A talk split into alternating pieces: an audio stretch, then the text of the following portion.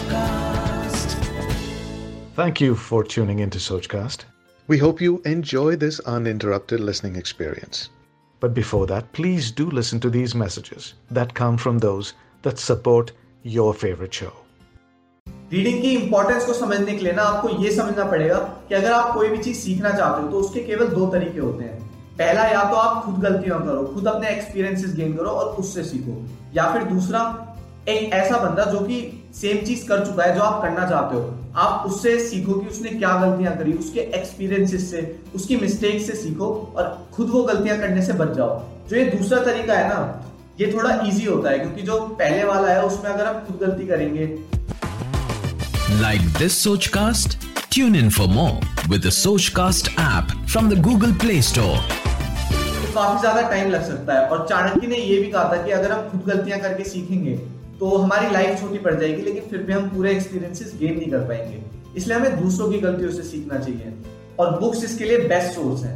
यही वो रीजन है जिसकी वजह से वॉरेन बफेट, बिल गेट्स जैसे लोग अपना मेजॉरिटी टाइम रीडिंग में स्पेंड करते हैं। और सिर्फ यही नहीं, कोई बॉलीवुड का सेलिब्रिटी या फिर कोई क्रिकेटर या फिर कोई एक ऐसा व्यक्ति जो अपनी फील्ड में बहुत ज्यादा सक्सेसफुल है, इन सब लोगों में ना एक चीज कॉमन होती है और वो है रीडिंग की हैबिट। तो आज की इस वीडियो में ना हम बात करने वाले हैं कि हम रीडिंग की हैबिट को किस तरीके से डेवलप कर सकते हैं, क्योंकि यार रीडिंग ना एक वन टाइम प्रोसेस नहीं है। ऐसा नहीं है कि हम एक बार रीड करके छोड़ देंगे और हमारा फायदा हो जाएगा, बल्कि एक हैबिट है और अगर हम इस हैबिट को डेवलप कर लेंगे तो हमारा लॉन्ग टर्म में बहुत ज्यादा फायदा होने वाला है। वैसे यार मैं खुद भी कोई एक बहुत अच्छा रीडर नहीं हूँ, बल्कि मैंने अभी रीडिंग स्टार्ट करी है फरवरी के आसपास और तब से अब तक मैं 3 बुक पढ़ चुका हूँ। तो इस टाइम में मैंने जो भी एक्सपीरियंस गेन किया है ना, मैं वो आपके साथ शेयर करने वाला हूँ।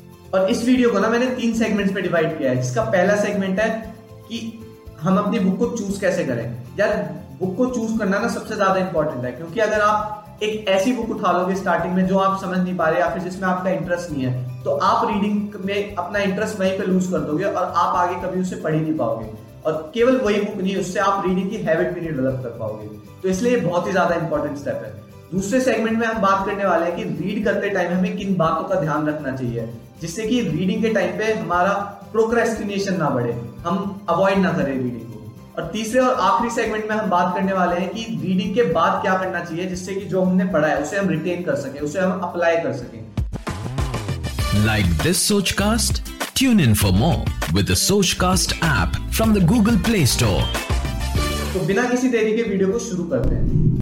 एक सही किताब चुनने के लिए ना आपको 2 चीजों का ध्यान रखना पड़ेगा और ये 2 चीजें आपको सबसे पहले अपना एक पेन पॉइंट ढूंढना पड़ेगा, आपकी लाइफ में जो पेन पॉइंट है जिससे आप बहुत ज्यादा परेशान हो और जिसे आप हटाना चाहते हो। और दूसरी चीज यहाँ पे यही है, आप उस पेन पॉइंट को रिमूव भी करना चाहते हो, हटाना भी चाहते हो। तो जैसे यार मैं अगर अपने एग्जाम्पल से बताऊं तो मैंने जो पहली बुक चूज की थी ना, वो थी how to win friends and influence people. तो इसे चूज करने के पीछे मेरा रीजन था यार कि मैं थोड़ा शाय था, मैं अच्छे से बात नहीं कर पाता था, मेरी कम्युनिकेशन स्किल्स वीक थी। तो इस वजह से मैंने इस पेन पॉइंट को अवॉइड करने के लिए, हटाने के लिए मैंने इस बुक को चूज किया।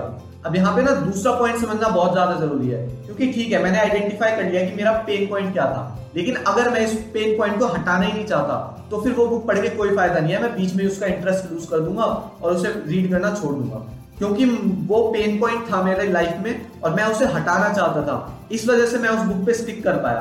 तो ऐसे ही आपको अपनी लाइफ में एक पेन पॉइंट ढूंढना है जिसे आप अवॉइड करना चाहते हो, जिसे आप हटाना चाहते हो अपनी लाइफ से, और फिर उसके लिए जो बेस्ट बुक है उसे सर्च करना है। अगर आप YouTube पे केवल बुक रिकमेंडेशन की वीडियो देख के कोई भी बुक मंगा लोगे और रीडिंग करने की कोशिश करोगे तो यार ये श्योर है कि आप बीच में रीडिंग की हैबिट छोड़ दोगे और फिर ऐसा भी हो सकता है कि आप आगे कभी रीडिंग करने की कोशिश ही ना करो।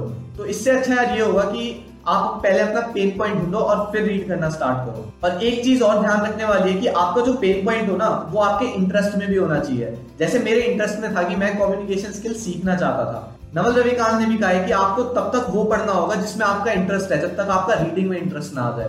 तो इस बात का हमेशा ध्यान रखना कि आप जो भी बुक चूज कर रहे हो उसे किस तरीके से चूज करना है। सबसे पहले वो आपके इंटरेस्ट में होनी चाहिए, वो आपका एक पेन पॉइंट दूर कर रही होनी चाहिए, और तीसरा आप उस पेन पॉइंट को सचमुच में अपनी लाइफ से रिमूव करना चाहते हो।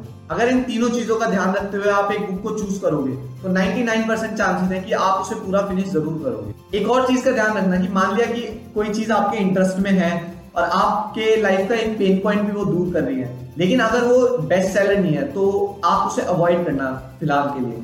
क्योंकि ज्यादातर जो बेस्ट सेलर होती है ना, वो इसलिए बेस्ट सेलर नहीं होती क्योंकि उनसे बढ़िया कोई बुक नहीं है वर्ल्ड में, बल्कि वो इसलिए बेस्ट सेलर्स होती है क्योंकि उनमें जिस तरीके से प्रेजेंट किया जाता है ना, वो एक बहुत ही इजी मैनर होता है, मतलब कोई भी उसे पढ़ के समझ सकता है। तो अगर आप स्टार्टिंग में एक ऐसी बुक उठा लोगे कि जिसमें थोड़ा प्रेजेंटेशन इजी नहीं है, जो कि इजी टू रीड नहीं है, तो इसके ज्यादा चांसेस है कि आप उसे बीच में ही छोड़ दोगे। इसलिए हमेशा बेस्ट सेलर से स्टार्ट करें। तो लास्ट चीज जो आपको बुक चूज करने के लिए करनी है ना, वो ये है कि आजकल यार जो भी कोई बुक पब्लिश करता है ना, तो उसके बाद वो एक प्रमोशनल इवेंट जरूर करता है और उसकी वीडियो आपको यूट्यूब पे मिल जाती है। जब भी आप किसी बुक को चूज कर रहे हो, उससे पहले इस प्रमोशनल इवेंट को जरूर देखना। इसमें यार ऑथर पूरा बताता है कि उसने किस प्रॉब्लम को टैकल करने के लिए इस बुक को लिखा है, और साथ में वो काफी सारे पॉइंट्स भी उसमें एक्सप्लेन कर देता है जो उस बुक में होते हैं। तो अगर आप वो इवेंट पहले देख लोगे तो आपको अच्छे से समझ आ जाएगा कि क्या ये बुक आपके काम की है, और ऐसा भी हो सकता है कि आपका जो मेन क्वेश्चन था, जो आपका पेन पॉइंट था, वो उसी इवेंट में दूर हो जाए। तो ये यार एक काफी कमाल की चीज हो सकती है। किसी भी बुक को चूज करने से पहले उसका प्रमोशनल इवेंट जरूर सर्च करना, और अगर वो मिल जाए तो उसे पूरा देखना।